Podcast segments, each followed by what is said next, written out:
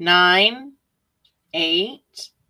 All right, I can count that high. I got that many fingers and toes. But uh, hey, all you crazy know, sci-fi know, I know, I appreciate it. Hey, all you crazy sci-fi and fantasy fans! It's time for your daily dose of shenanigans over here at the Blasters and Blades podcast. Just three nerdy veterans geeking out over our science fiction passions and fantastical fantasies.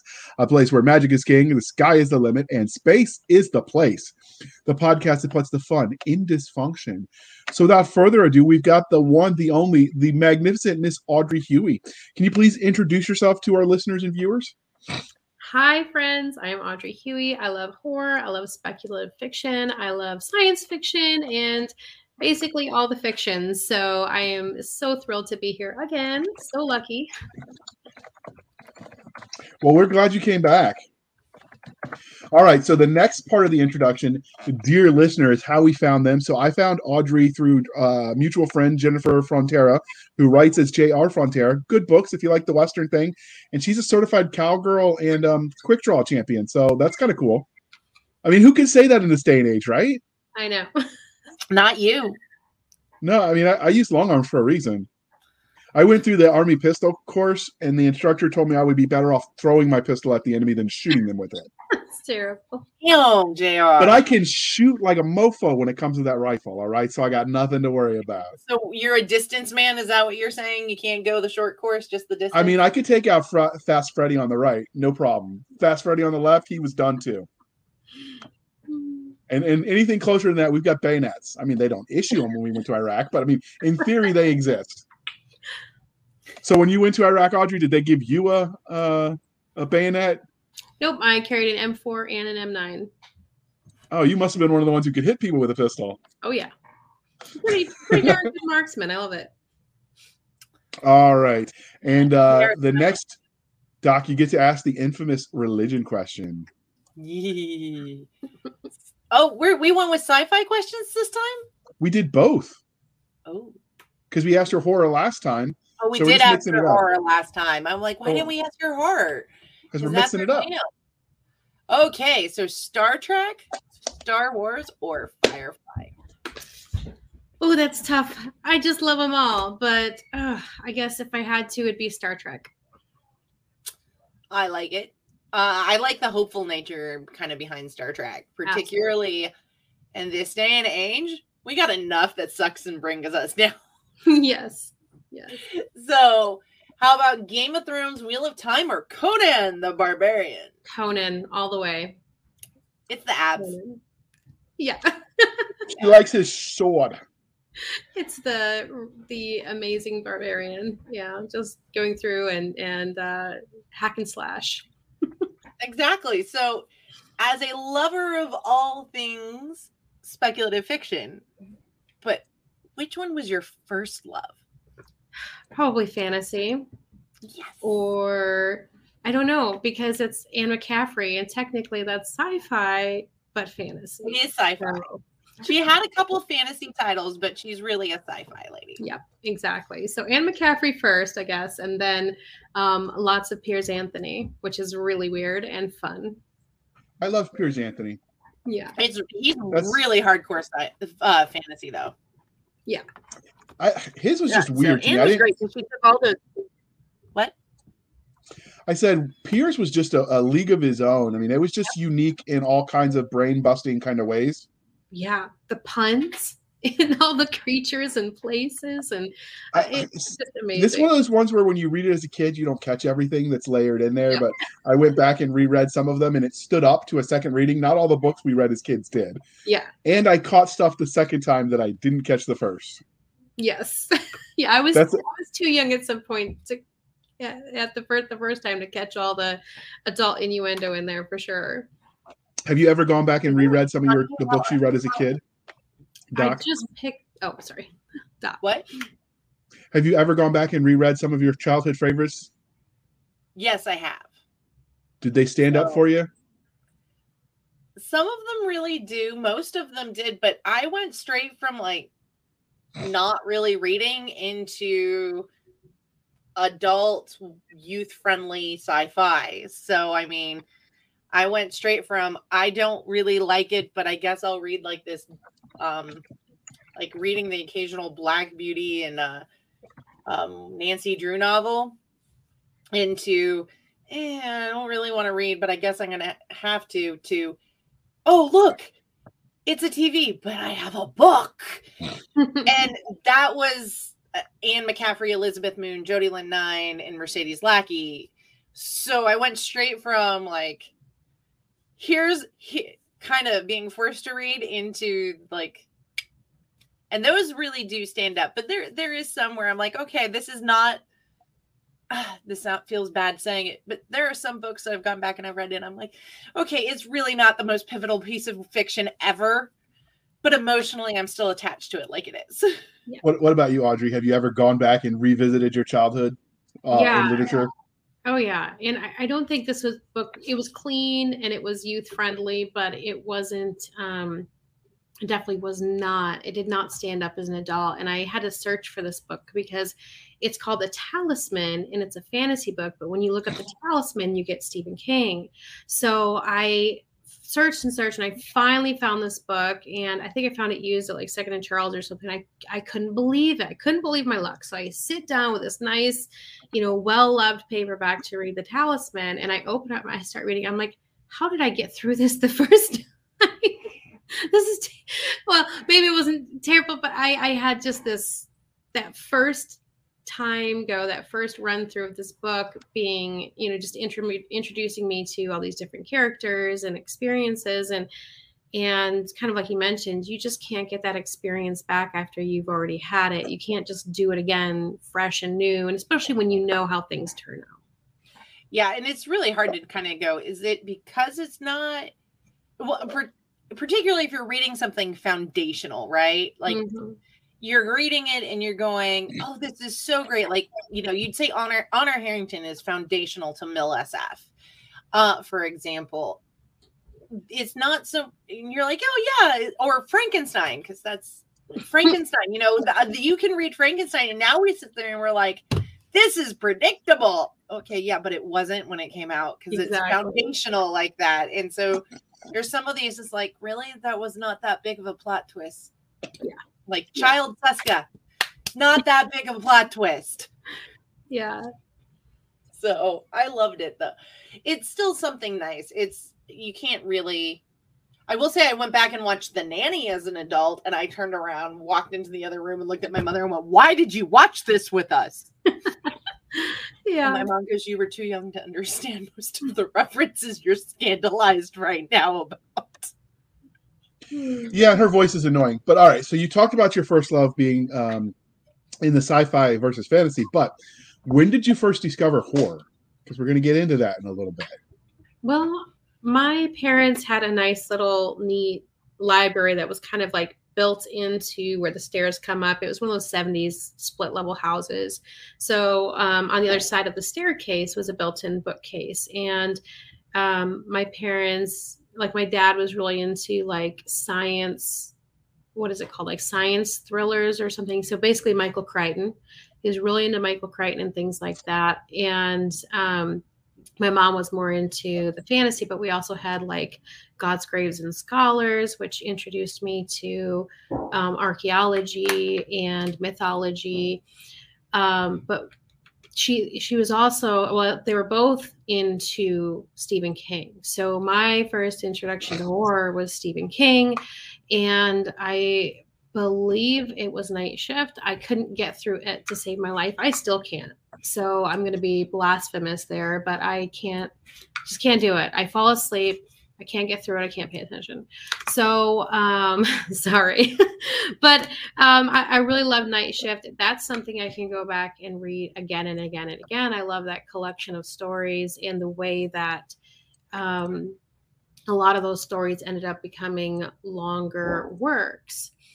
Um, so really, yeah, Stephen King and the, the girl who loved Tom Gordon. That's one I can read over and over again. But I first read that in Afghanistan in 2005 it was like one of the three books on the shelf at our fob. So. oh my goodness. So that um just goes to show everyone's experience in Iraq was a little different because we spent so much time outside the wire. Reading was the last.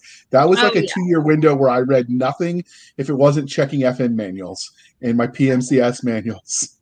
But yeah, no, it was like- you know, I was on on the fob and it was on smoke breaks if I had day shift that I was reading. Absolutely.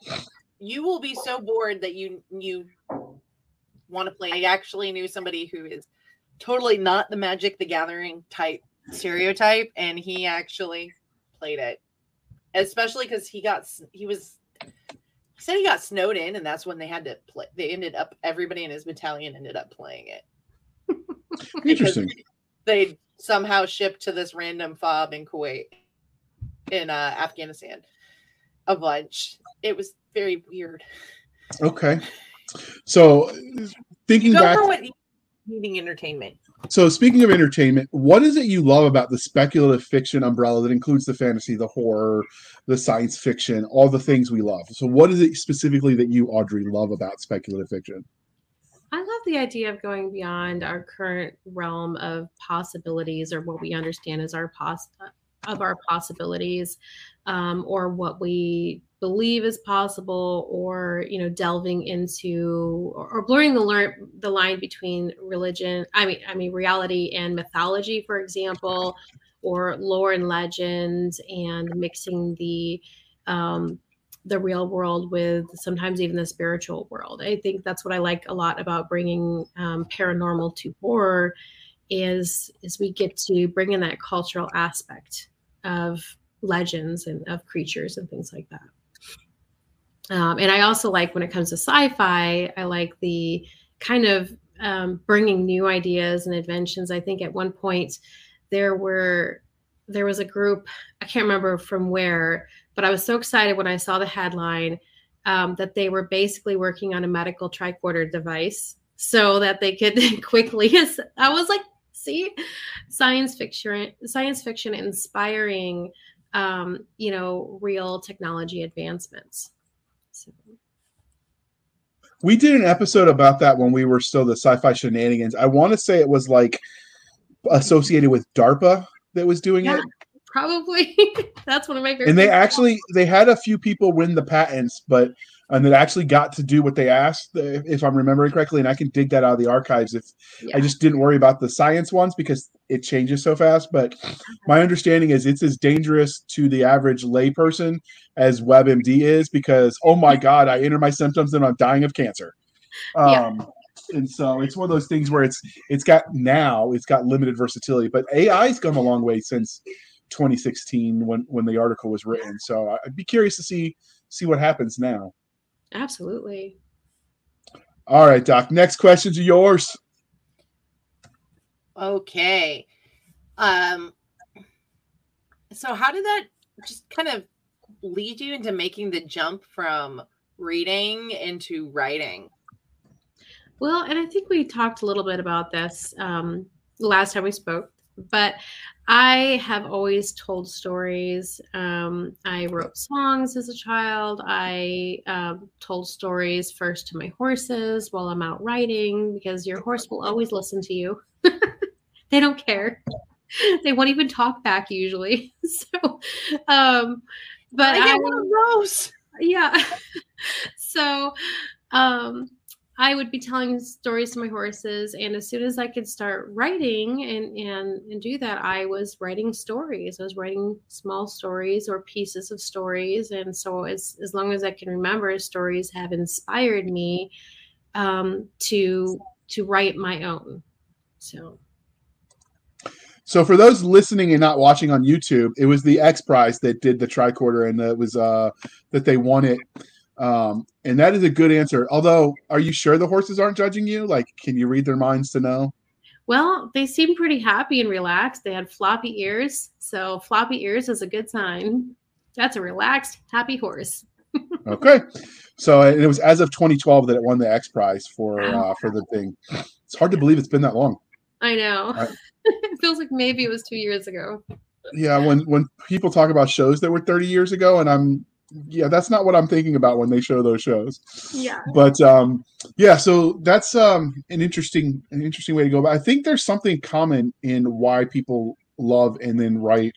It's that ability to explore ideas without it being as confrontational as talking to somebody at a bar or on the street corner Yeah. because you have time to like formulate your thoughts. Absolutely.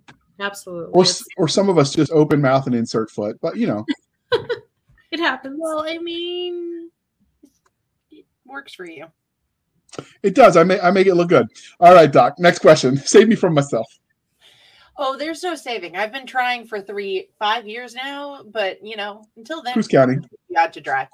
So, so how did you, you've talked a bit about how what you grew up with and kind of influenced your writing, but is there any formative moment when you're like, that is the moment that just totally changed and influenced everything you do with it? Hmm. Wait, as far as writing, I would say um I've like I've always written. I wish I wrote more when I was active duty and while I was deployed, but I you know, you can't go back. No shoulda, coulda, woulda. But I think for me it was my last deployment to Afghanistan as a contractor because I just couldn't get enough. And uh, I was, um, I would wake up in the mornings, like hours and hours before my shift, and I would go to the coffee shop. I'd have my chai, smoke my cigarettes, and I would write. And I really started to take this on is no matter what, I always come back to writing. It's where I feel inspired. It's where I feel passionate, aside from the work that I did. Um, you know, no matter what, I always have this thing, this whole other world in my mind that I can explore. And I started to take on the identity as, you know, of being a writer. So when people ask me, well, I'm a writer, but right now I'm currently doing this job in support of this thing, you know, and I'm deployed.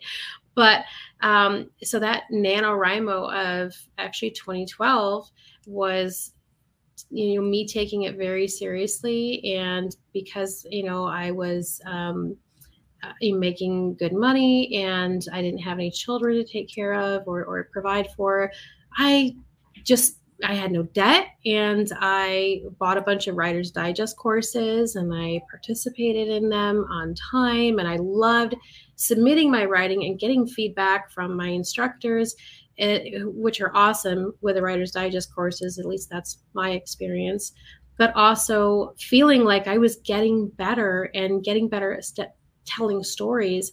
And I would have um, times where I would let friends that I was close to read some of my work and seeing their face light up and, and understanding like what I was trying to do, no matter how amateur at the time my writing was told me maybe there's something I can do to put a smile on someone else's face or get, you know, get them excited about a story and characters and maybe light people up the way that my favorite authors lit up my imagination.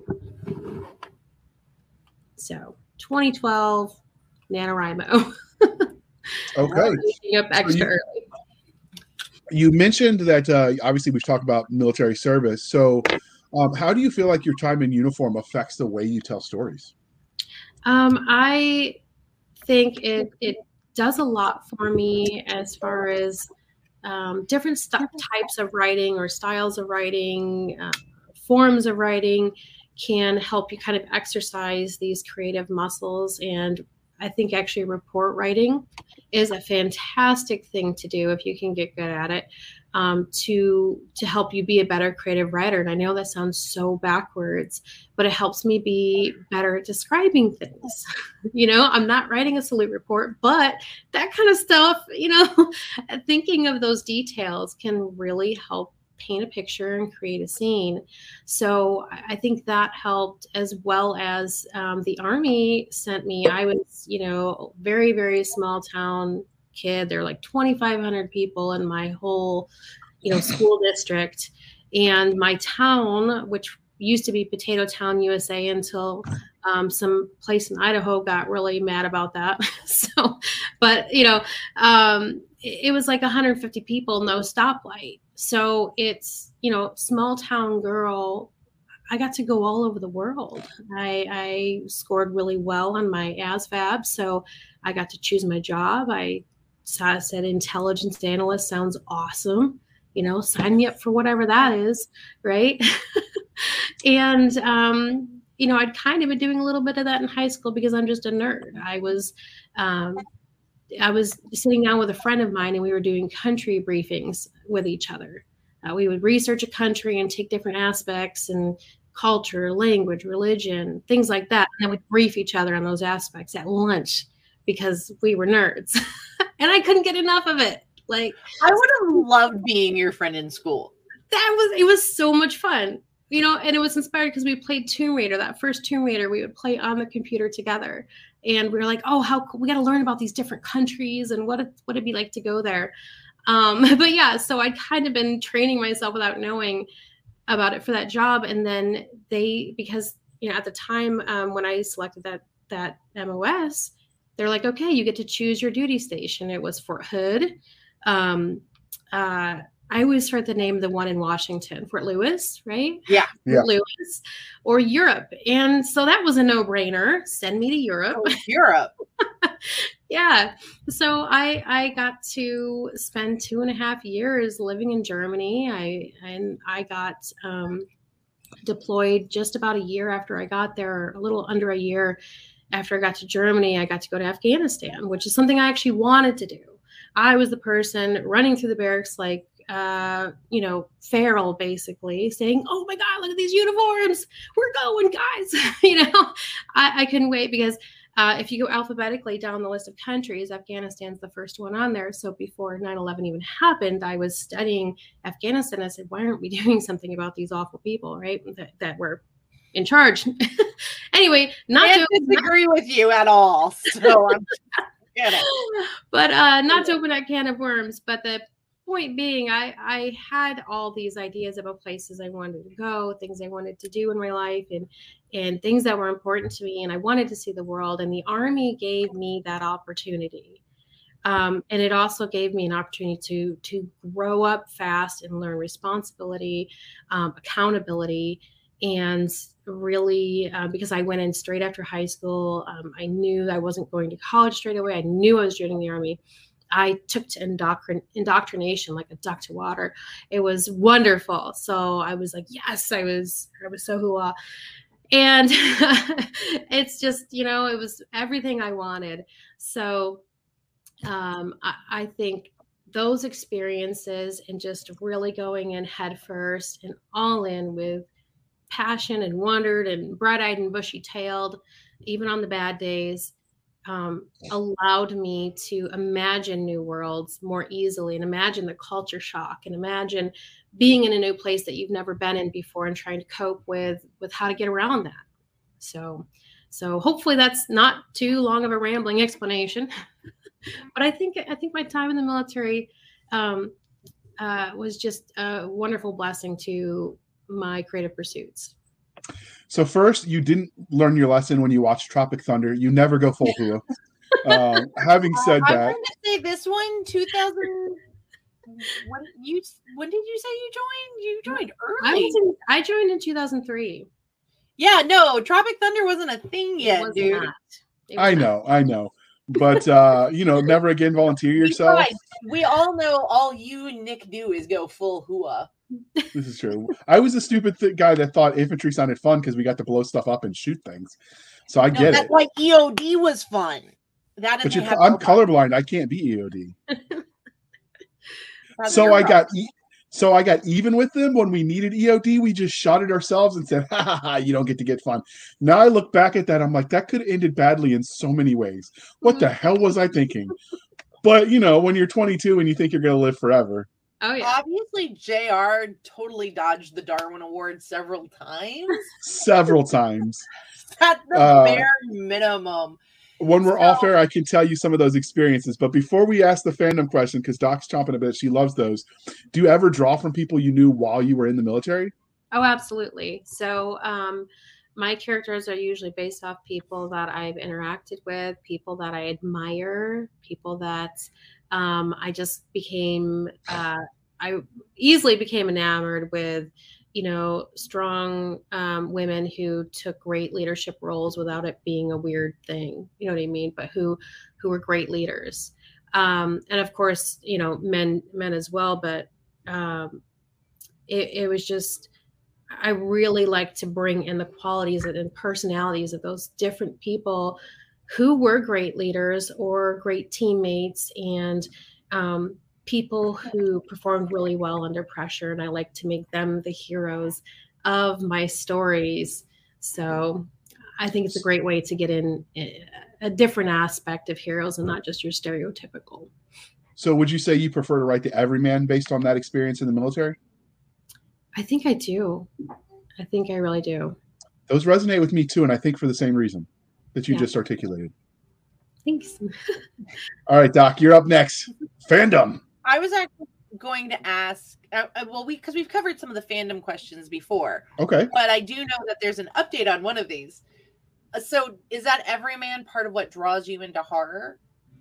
Uh yeah, I would say so. You know, it's it's definitely something uh it's easier to put myself in those situations too or or people that i know and see in these situations. I think i just have an overactive imagination when it comes to horror. I love writing short horror. Um, I, i've got tons of it. It's kind of scary. But i will just imagine okay what if the guy, the meter guy going around and taking everybody's electric meters is actually like this. And what he's actually doing is this. And you know what I mean? I'm a former analyst who's stuck in the burbs. you know what I mean? My imagination is going crazy. But, oh. but yeah, so it, it is amazing. Um, I think and not just for myself, but from the other authors that I work with, what what they imagine the hero in a horror story doing. And it's not and it is the the everyman typically. Uh, doc i got a question before you ask yours. So you mentioned that you like horror short stories. Is that because most of us our first exposure to horror for most people was like the you can't say that in the dark the campfire stories the ghost stories with the iconic are you afraid of the dark? This iconic black cover with the the red trim. Even i know it's red and like the black and white ghost picture for all the horror stories we read as kids that were totally not scary if you read them now, but at the time they were like horrific. Oh my gosh! Oh wait, Animorphs. That's one that that did not hold up. Sorry. Oh man. Uh, yeah, actually, no, I was a Goosebumps kid. I, Goosebumps too. Yeah, Is the that... Night of the Living Dummy, I think stands up. I think it holds up. That was it... that still terrifies me. I'm a, I'm terrified of dolls and clowns.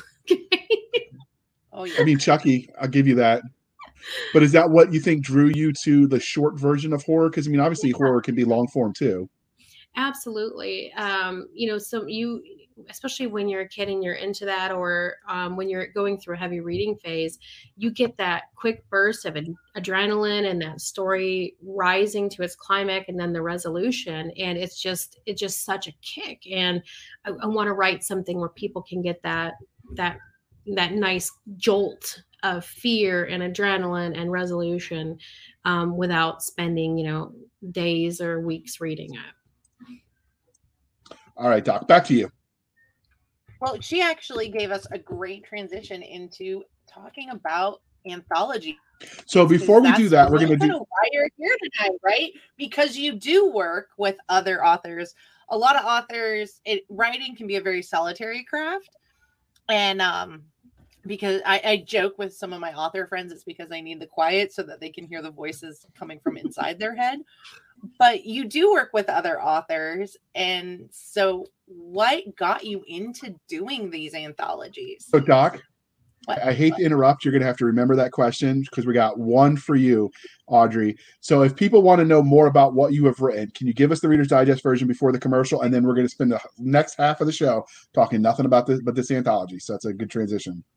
Okay, so what I've written so far, um, I've created a lot of planners. I write vigilante thrillers, and um, I write short horror, which I am putting into a collection to um, release 13 stories at a time. Of course, uh, you got to have 13 in there. But um, I also oh, I get that.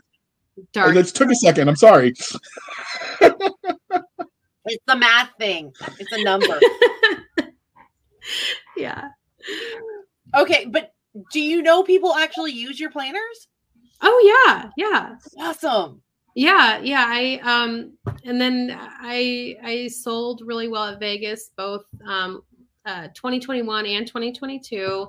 Um, and then 2022, Lulu was there too, and because that's who I print through for my my planners, they were like, let's do a signing. And people actually wanted me to sign their planners. And I was like, oh my God, that is so cool. That's awesome. I always mm. lose my planners. That might be that, yeah, I've actually had people coming into effect. Oh my God. I actually had people all these, like, every year that I've gone to Vegas, I have people come up and tell me, like, um, that my planners help them finish books or you know finish their book or finish multiple books. Oh, so you have like done a very specific style of planner you do. Oh yeah, I I couldn't find a writing planner in 2017, so I created one that isn't about just writing, but also putting in the marketing and, um, you know, whether it's social media, newsletters, blog ideas, because everybody has a different style, and really taking um, charge of the business aspect of being a writer. So we're gonna have to link to that in the show notes. We're gonna have but, to link to it because this is this is like planner buying season. Yeah. All right, and on on that happy note, before we dive into her planners and uh, her anthology, which she's using the planner to plan, uh, we're going to pause for a moment while we shamelessly shill for the man. 35 awesome stories started by one kick ass meme. It started as a joke. Storm Area 51, they said. They can't stop all of us, they said. But all laughter has stopped when the U.S. Air Force mobilized and pulled out the big guns. However, Relentless mockery and derision by the media and the powers that be pushed the dweebs and alien enthusiasts too far. What else were they supposed to do? They said why not and showed up, determined to find out what secrets were hidden behind the walls of the clandestine government facility. Are you brave enough to buy this anthology today? If you are, find out what the government wants to keep hidden. Read Storming Area 51, a Bayonet Books anthology. All right, uh, Doc wrote a really good one for that that anthology. Um, but but now speaking, we did. Speaking of, it is being brave because it is super thick. Yeah, we could kill somebody with that with that anthology. Thirty six stories. Uh, I, I, learned a lesson there. The anthology editing for that one was whew, rough. I bet. But but Red Adept is amazing, so they got through it really quickly. Uh, so if you need an editor, people, Red Adept editing is amazing. But speaking of editing and anthologies and such, Doc, you had an excellent question for her. Bob, Jared, I just had a full day of work, and now you're going to ask me to remember things? No, but it is actually great. What got you into doing anthologies? Because it is because I helped Jay. We we wrote a story together, but I also helped him with other aspects of it. It's a lot of work. It is. It is. So I have a this nice, tiny, very close knit private group called the Author Transformation Alliance. Um, it just happened because people kept asking me the same question in my writing groups, and I was like, "Oh, well, let's. Just, I'm going to make some videos. I'm going to make a website, so I don't have to keep saying the same thing over and over again." So I did that, um, and then we were like, "Okay, let's start doing some anthologies." And so our first anthology was a heartwarming one. It was multi-genre, so it wasn't very specific, but the point the whole purpose of it was to um, showcase both experienced and emerging authors and give them a chance to be published in a non-pressure um, way and and with other experienced authors um, to kind of cross pollinate the audiences as well as give them a shot to say look my story is in this beautiful book. And that's called the heart of the season and i'm really proud of how it turned out. So it's definitely more um, it's got a little bit of everything but it ends up being almost more literary fiction than than uh, there's some romance, but again, more slice of life. And then the second one was called March for Justice, and that was more thriller esque. So that was a thriller anthology, just a few of us. Um, we have more romance authors in our group.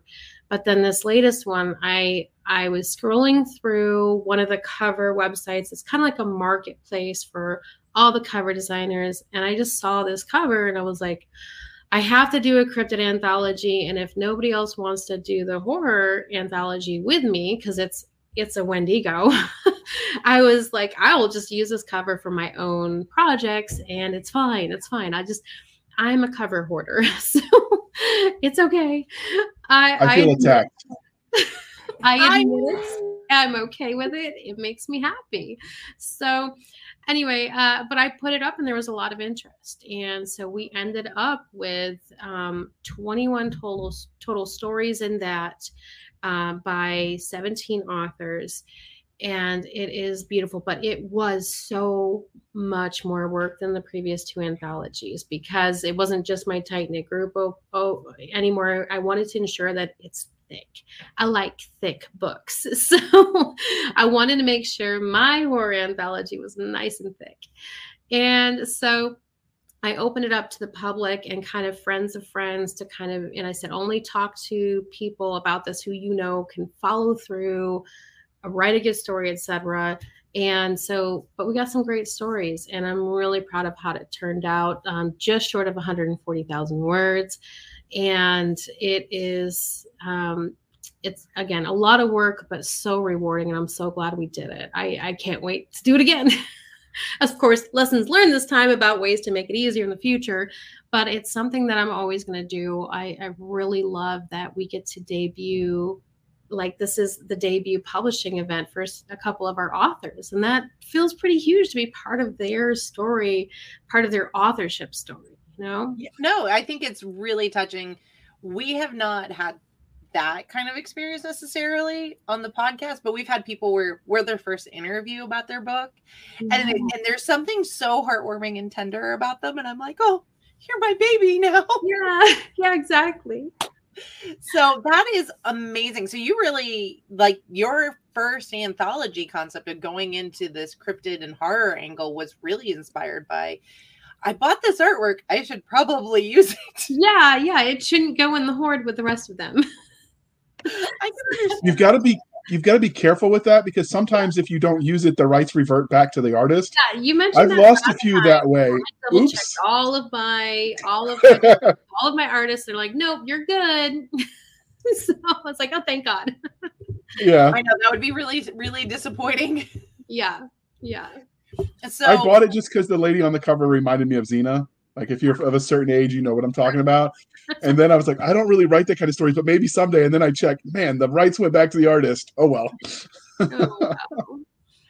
So, you know, that's really awesome. But now you're getting ready to do another anthology. Is it a cryptid, a horror, a bit of both? Like what's yeah. going on? Yeah, so the first one was, um, I mean, the first of this this big horror anthology was the mm-hmm. was Darkest of Dreams, a cryptid horror anthology, and there were so many cryptids that we didn't get in. I'm originally from Michigan, and so we didn't get the Michigan Dogman. Um, someone wanted to do the Rougarou. There, I mean, there's so many cryptids we didn't get this time, and we still have this nice chunky book. I was like, I want to do a volume two, and we're only exploring cryptids that haven't already been um, touched on in the first volume. So I want to do this multiple volume set. And there's, um, uh, we had a lot of wonderful backers who asked, Well, do you guys have one of these yet? I'm like, Oh, I'm sorry, submissions are closed, but I can't wait to tell you when submissions are open for volume two because I'd love to have like the Yowie or something. And there's actually cryptids right in my local area in West Virginia. There's the Snallygaster. Um, there's some kind of dog creature, basically like a black dog from uh, South Mountain. Um, there's the Ziddle or um, the sorcerer Ziddle. um, from from South Mountain, and I think they were just a poor family that this rich woman wanted to pick on. Um, so she spread rumors about them. But either way, it's become local lore and legend. And there's the Flatwoods monsters. There's all these crazy cool cryptids in West Virginia, and I've barely scratched the surface. So uh, if it's that's all we've done, you know, just in West Virginia and Michigan, like there's so much more not just in the US, not just in North America, but all over the world that can be explored um, and we can introduce more horror lovers to, especially for those who love cryptids. And I found out there's a very, very strong audience for this. I mean, it was our first um, campaign for this. I hadn't done any other horror campaigns with my Kickstarter account, and uh, we got 300 and I think 352 believers, you know, 352 backers, and we raised over $14,000. And that was with uh, very minor audiences and just making sure we had about 100 people ready for notification upon launch. But it really grew because we had a great cover and we had a very clear concept paranormal style cryptid horror and it was all focused on cryptids and, and that community is so strong and so much fun i love that you're taking it and do you actually have like a list of i have done this one this one this one this yes. one this one this one uh that is awesome because it really will give people a chance to highlight so much you're going to get such diversity and backgrounds and types of characters because that's so exciting it is. That's what I love about it. And, and, and, giving people a chance to highlight their local area and lore and cultures um, and, you know, all these different aspects of, of these dark parts of our cultures and histories and, and civilizations. So I'm going to ask something for the audience just to make sure that we're all working on the same page. What is a cryptid? So, a cryptid is a creature that is believed to never have existed, and sometimes, in some definitions, to um, not exist anymore. So, like a Tasmanian tiger might count as a cryptid, but we're going for more that paranormal aspect. So, that is creatures from lore like um, uh, the Wendigo, Sasquatch, um, Jersey. Sasquatch Devil. is real. Yes, see, for some people that is very real. And I'm not going to say one way or another. They are. He thinks really good friends who women who are attracted to him. You know. Yeah. yeah. we had three really cool Sas- Sasquatch stories in the volume one, and I allowed three of them because they all touched on different aspects of Sasquatch lore. So um, I thought it was really important to highlight those different aspects of, of, of what people believe about Sasquatch. And they were all geographically in different areas. So that helped too. so, I mean, I love the chupacabra. Yeah, yeah. Uh, and, and it's very funny because uh, I I'm very aware of what a chupacabra was. I managed to convince a student at KSU that chupacabras were real. I wrote yeah. about one of those in and, one of my stories. Oh, I literally, I I mean, I remember joking with them, and I'm like, we were on a, a school trip and it was like, don't let the chupacabra get you. And he goes, wait, what? What's that? Is it like a snake? And I went, yeah, sure. nice. He never went home and looked, he never looked it up. He spent two weeks talking about and, and warning everybody that the chupacabra might bite them. Oh my gosh. That's terrible. So, no, so, what's terrible is we were in Antigua Okay, Doc and her misspent youth. So normally we would show the cover art and talk about you know what what the story of the cover art is. So I'm just going to throw up some free art I found of a cryptid uh, on Google uh, open source and uh, and ask you since you haven't commissioned your, the art yet, dream big. What do you want in a perfect world? In a perfect world, I would take my favorite story of those submitted between February 1st and May 31st and um, or, the strongest story, favorite story or the strongest story. I don't want to play favorites, but I got it because I'm the editor. Um, and I would ask for that to be done. And I'm kind of hoping it's something like the Michigan Dogman or um, I don't know. It's so tough to pick, and I don't know you know i had i had something where you know i had the situations where a lot of people said they were going to submit something but then they didn't follow through. So right now i have a lot of people who've committed to submitting stories. They're really excited about it because they've heard that this submission page is going to open. But i don't want to hedge my bets on one or the other but i know um i know there's somebody who wanted to submit for the um, first one uh, she and her husband wanted to submit. So they already wrote the stories. They just couldn't get them edited in time before the end, um, before the deadline.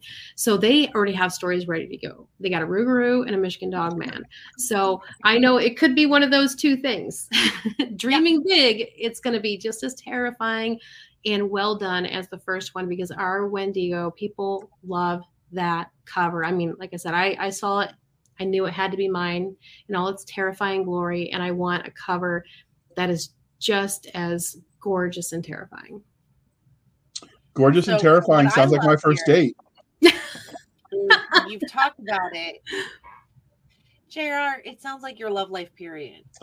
I mean, so, I wasn't going to go that far in public, but I mean, whatever. it's my love life. My love life is no better. So. All right, and, so back on track. But what, um, what, I really like that you talked about is the fact that there's like, uh, there the editor has a really hard job because you have to read through all of these and figure out there has to be a balance to the story, and I think we we have a lot of readers who listen, but a lot of readers turn into to new authors eventually, mm-hmm. and there's kind of an evolution in there. Uh, but I, what I like is you talked about the fact that you're not going to say, "Oh, no, we already had a Sasquatch in book one. We can't do that." It has to be something very different mm-hmm. because sometimes, and Mel Todd, who's an author, we were talking about it, that she submitted to an anthology one time and she thought it was great. The editor actually was putting up notes. She's like, Look, I had five of these kind of stories, so I had to pick one that was my mommy got old type because it was about aging and transition in life. So, but that it's interesting. So, you really, it's just because it didn't get accepted this time also doesn't mean that it's not a good cryptid story and it doesn't mean that it's not going to fit something else better. Exactly. Absolutely. I think the most important thing is that um, people focus on either lore that's close to them that that they have had experience with whether they believe they've had a run-in with a cryptid um, uh, you know i'm one, one of my favorite things to watch is nukes nukes top five I love Nukes, um, Nukes Norway, but uh, you know, there's a lot of people who really believe that. And I'm not saying that you're not, but sometimes we have experiences that we can't exactly explain. We can't just explain away. And I think um, a lot of people have had experiences with with what they believe are cryptids. There's been a lot in this area. I have another research project that's kind of about cryptids and the paranormal, but set here in West Virginia. So I've been collecting um, anecdotes for that research, for that project. And there are people right in my town, my nice, tidy little town, who believe that they have seen bizarre creatures walk across the road in the middle of the night um, you know, and you know with their kids with a like a teenage witnesses um you know right down the road from me like seriously like a mile down this road. It's really interesting um what people experience. And i think if you focus on your area your lore or your experiences and the things that have happened to you um, whether that's just a, a seed of a story being out camping and not knowing what's you know knocking on the trees or throwing rocks. Or if you really have seen something if you start with the experiences close to you you can spin a terrifying tale because you have had that moment of breathless anticipation. You have had that moment of um, wondering if this is the end, you know? So you can uh, take your own experiences of being terrified and weave that into an incredible story with something unique from either your past or from your local area. I hope I'm not being too repetitive. No, not at all. But you mentioned local area. So let me ask you this Do you think that horror is also cultural? I do. Absolutely. A lot of times, horror, whether it's a slasher movie that's a straightforward serial killer or it's um, something supernatural, a lot of times the underpinnings are cultural values. So, the, um, for example, if you've watched The Town That Dreaded Sundown or the, um, the lore show that explored the town that dreaded sundown. That was all about punishing people who were having premarital sex. So that is a cultural values issue. Um, it was only targeting basically horny teenagers. It wasn't targeting people who were good and pious and doing what they're supposed to do. So a lot of times culture absolutely affects what happens in a horror story. And that's okay it can be a good indicator of the culture that you're coming from and represent that culture um, and and its value. So uh, that's where my nerd comes in i'm thinking sociocultural anthropology you know those kind of things. Um, there but, is, but there's also like some very unifying theories like people being afraid of um of dolls uh, I was listening to on the radio today. They had one of the actresses from uh, the movie Megan come in and was mm-hmm. talking, and she said she actually had worked on Sesame Street, and she said the number one thing, the first piece of advice they give you when you work on Sesame Street is because they have all the um, puppets lined up going before you go into this room just so that the people who are working them can grab them and go right? She goes you are warned not to look to the sides and not to see because you don't want to. Yeah. And um so there are certain things like that the doll thing it's very universal. And I, so it's interesting to see because some of it that to me indicates that some of this is also instinctual Absolutely. I, was just thinking of that. It reminds me of if you've, I, I really love um, researching again um, myths and legends from all over the world. And what uh, is has been a particular interest of me is people from the Mojave Desert and that area, um, Native Americans, and indigenous people. And there are legends about um, little people from the north and it's interesting because they were they were terrifying warriors. Um, so that kind of relates me to maybe maybe there were other um, uh, other tribes of people who were so much you know different physiologically that yeah we're scared of dolls because they were terrifying warriors or something you know.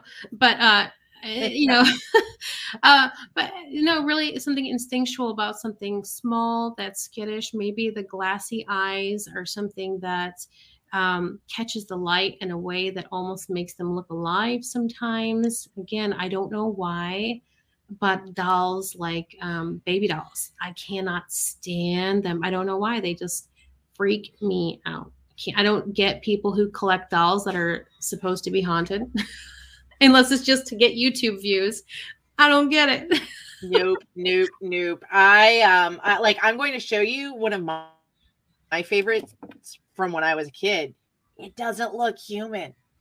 Yeah. I prefer them that yeah. even as a kid, I preferred them that. Yep, way. exactly. Look. I didn't want them to look human. Not not whatsoever. no. Yeah. No. But but yeah, it's interesting all the the um the cultural and when you look into lore and mythology and the stories of different peoples, what you find in their oral history that can um, inspire your imagination to think about what people went through, you know, oh, in, yeah. in other times. So we've talked about the horror a little bit as far as like the cultural aspect and what what a cryptid is well it can be a little bit broader and and we do have the interview where you and jennifer frontera jr frontera came on. It was like 192 193 i will link that in the show notes people where they talk about volume one so you can get a feel for it if you're interested um, either as a reader or as a um, writer. But what do you think makes a good horror story? Put your editor hat back on for just a second. To you what is it that makes good horror yeah. So it's definitely not just gore upon gore. Um, pacing, tension, and building fear, I think, are what really makes a good horror story horror story for me.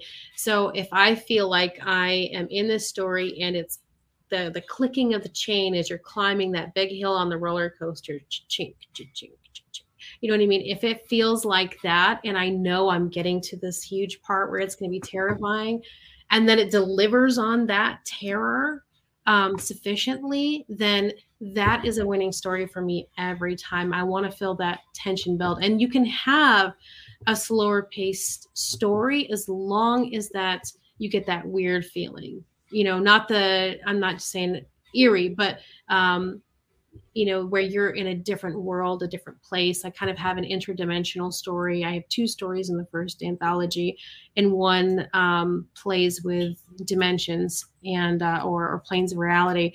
And um, that kind of took on the pace of the Haunted Mesa by Louis L'Amour, which I felt like was more horror story than Western. And, um, but another story from my example that I did that I uh, got really amazing feedback on, like very, very happy feedback from readers, was uh, more the pace of the collector, which I absolutely love. I want that fast pace where you're constantly on the edge of your seat. So you can have it both ways. Your pace doesn't have to be the same.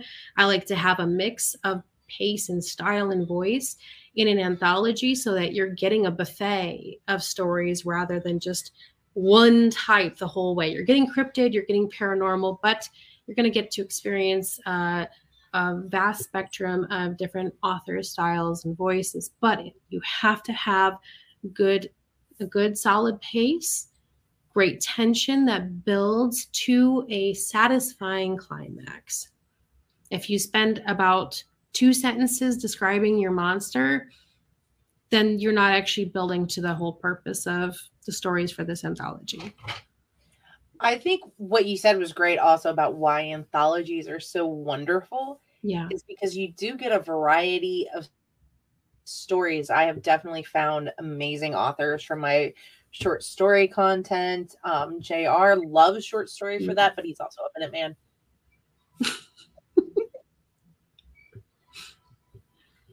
JR, are you there? I think JR is gone. I, I, muted myself, so when I was um crying in pain at your insult, your it was luckily it was off air, but ouch, Doc. Really? well, you know I love you. Somebody has to. uh, anyway, back to horror. Wait a minute. I see what you did there now.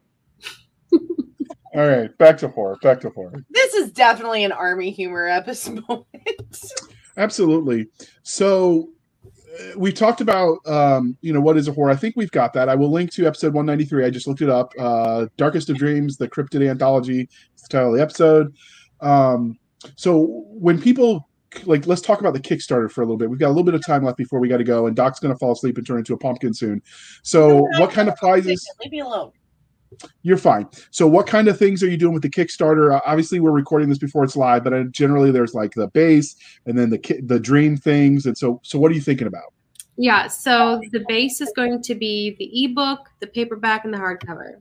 Um, we're also going to have um, extra goodies, stretch goals such as audio commentary uh, I think this last one came out to about four hours of audio commentary from all the authors and, of course, me as the publisher. And it was so, I mean, it was a lot of audio commentary. Um, it, as well as we have uh, cryptid Party Crashers Guide to Halloween. So we'll do a volume two or uh, issue two of that because we didn't issue one for this past Kickstarter. So there'll be an entirely new um, edition of that. And that's going to be basically your cryptid and the suggested drink, meal, and Halloween game, you know, terrifying Halloween game pairings for each creature. And uh, so that's that's a lot of fun. It's all Halloween themed, so you can take that, use it for your party. Of course, you shouldn't. Some games will have disclaimers like "Don't really play this game, please," like uh, hide and seek on a mountainside kind of thing in the dark. um, yeah, but but that's a lot of fun. We'll also have a stretch goal for hiring the artist. So the base goal base goal is always $1,000. That ensures that um, we can pay our authors something.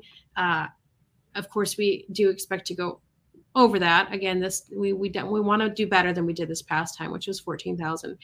And um, but the more we can raise, the more we can pay an artist. And I want to do another artist. And again, not just highlight different authors, um, new and emerging and experienced, but I also want to highlight different artists as I continue to publish these anthologies.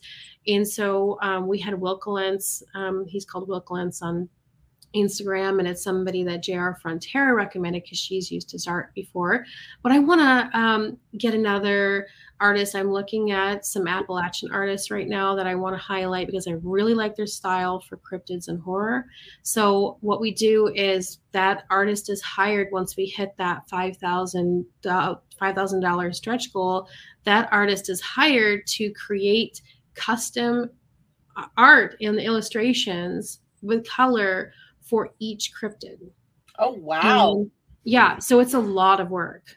This is a really high quality book that Absolutely. these Kickstarter fans will be getting. Absolutely. That's amazing. And- and So I read in an era where ebooks are so plentiful, and I'm not complaining. Yeah.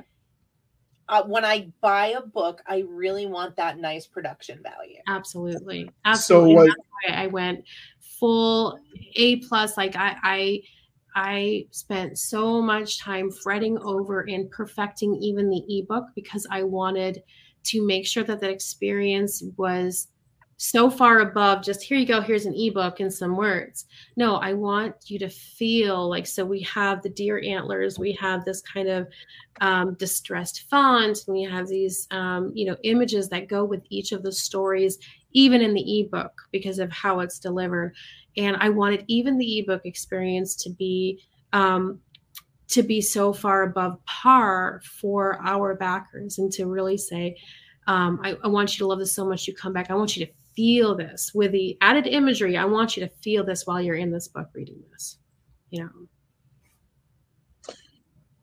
Okay, so I did read some of the reviews when this came out, the last one for volume one, and I will say that people felt like the the final hardcover product felt like a coffee table book they could put out on display, and that's always a. Uh, I don't know if it was right because you know sometimes reviews don't The always match the not out yet so i don't know what you're looking at I'm blaming I'm blaming them then because I, I see that happen mix up all the time on the reviews. yeah I mean the, the don't infamous know. this isn't the Jimmy Dean have to tell sausage I ordered. the what Uh, there's the the infamous one on somebody's book that this wasn't the Jimmy Dean sausage they ordered. So Yeah. I mean, A- Amazon mixes it up. there, there's we're not on amazon yet I'm blaming Doc. We're gonna move on. For this, yeah I, I could have swore we saw that there. There was that was one of the reviews, but No, no, we No, don't no, have we don't any. have- If you see any reviews, they'll be on our Kickstarter page because the only people have access to this right now are our backers um, and people who've purchased uh, pre-ordered through BackerKit. And we just got the art finalized from the artist, so we haven't come out with the hardcover yet or the paperback because we needed the art. So well, then in order to fix this, we will link to that in the show notes, and people can tell you how awesome it is because can't reviews wait. matter. wait, wait, wait, wait, wait! I got the perfect thing. I want a banner to put up right now. It's so accurate. What is it, Doc? Come on. okay, okay. JR ruins everything, really. All right, next on YouTube. there Um, you go, Jr. so you know, we we wanted to keep this tight on the time. I know you're a busy JR woman, Special. and you've got like a hundred kids. yeah, So so many. totally, they, you got them fed them after dark or something. They started multiplying. Oh, yeah. Um, That's why I wonder like kids. No. I was about to say that too. Uh, great minds. So, was there anything about the anthology and about horror in general that we didn't ask? Um, no, I think we really covered it. I think it really does come down to, you know, uh, leaning in to, for each author, leaning into their own experiences to create great horror um, and to leaning into what they're interested in. But for readers, I'd say if you love horror, find these anthologies, not just ours, but find those anthologies out there that can introduce you to new authors that you're just going to love you know the, the ones who are going to crawl inside your mind and give you terrible dreams for weeks so The best kind. So, speaking of terrible dreams for weeks, I'm guessing this is then for adults only as far as an age range. i would say so i mean there's nothing really in it that i wouldn't have read as like a 10 or 12 year old um, but of course i was reading i was reading pretty i was reading my parents library when i was that age so um, uh, I, I would just say there's not a lot of gore. It's not like Saw or something. It's more uh, tension and uh, there's tension. There's some physical stuff that happens, but it's not. It's again, it's not gore. Um, I would say just for the purposes of being correct, 18 and up. but I would have read it as a kid. So, so what she's saying is, you know your kid and use your best judgment. Exactly. Use your best judgment. You know your kids. definitely. All right. So before we let you go, dear listener, we talked about reviews and I apparently mixed up the review of one book for another. Oops, my bad. But those reviews do matter, see, because it gave us something to talk about. So please be kind and speak your mind on the reviewing platforms. Your reviews help the right readers find the right books. But when you do write those reviews, please put them on the right books and we will move on. Yeah. All right, Doc, Audrey, how can listeners find you? And we will link to all of your social medias on the on the show notes. Awesome. Stop laughing, Doc. I'm at Audrey is writing on everything, uh, even on PlayStation. So, which is So what do hilarious. if I'm on the PlayStation, I'm not actually writing. That's the joke. So, so what do you play on PlayStation?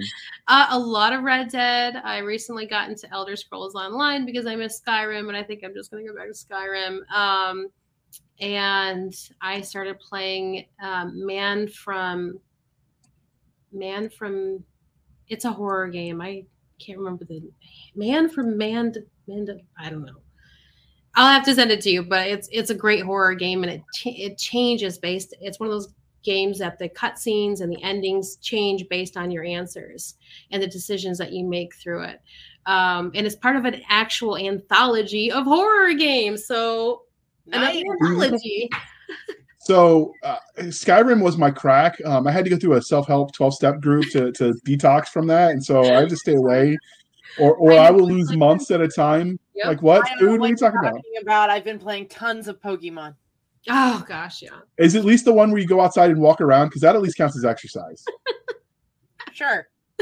All right. So uh, speaking of how you can one. find how you can find people, you can find us on Twitter at twitter.com backslash SF underscore fantasy underscore show, Sierra Foxtrot underscore fantasy underscore show. You can email the show at blasters and blades podcast at gmail.com. Again, that is blasters and blades podcast at gmail.com. You can find us on Facebook where all the shenanigans happen at facebook.com backslash groups backslash blasters and blades podcast. Again, backslash groups backslash blasters and blades podcast. We do have that Facebook page we keep mentioning, but go like it so we can give it a dedicated URL, people.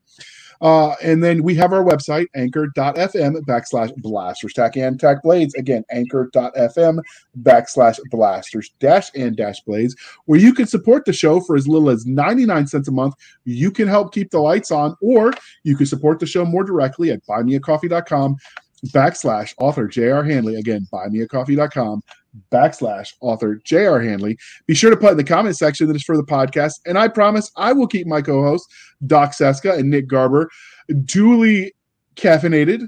Uh, they will drink until whatever part of their body processes caffeine explodes. See, I did not pay attention in biology, obviously. No, you didn't. But it was a soft, squishy science. You should have done better in it. I remember falling asleep uh, and getting in trouble for it, but somehow I got an A. I don't know. It's one of those weird things. Small college. Yeah. Sure. Maybe they just felt sorry for me because I was a history major. oh, I'm sure they felt sorry for you. But thank you for coming and joining and listening to our podcast. Like, share, comment if you want to hear more from this. And always answer those questions we ask during the show because that way we know you're listening. um for Audrey here, who is amazing, and the absentee Nick Garter, Garber, and the definitely proven he's still Addlebrain JR. I'm Cisca. This was the Blasters and Blades podcast. We'll be back next week, same time, same place, and doing our nerdy thing. And of course, making JR eat pizza with pineapple on it. That is horrible.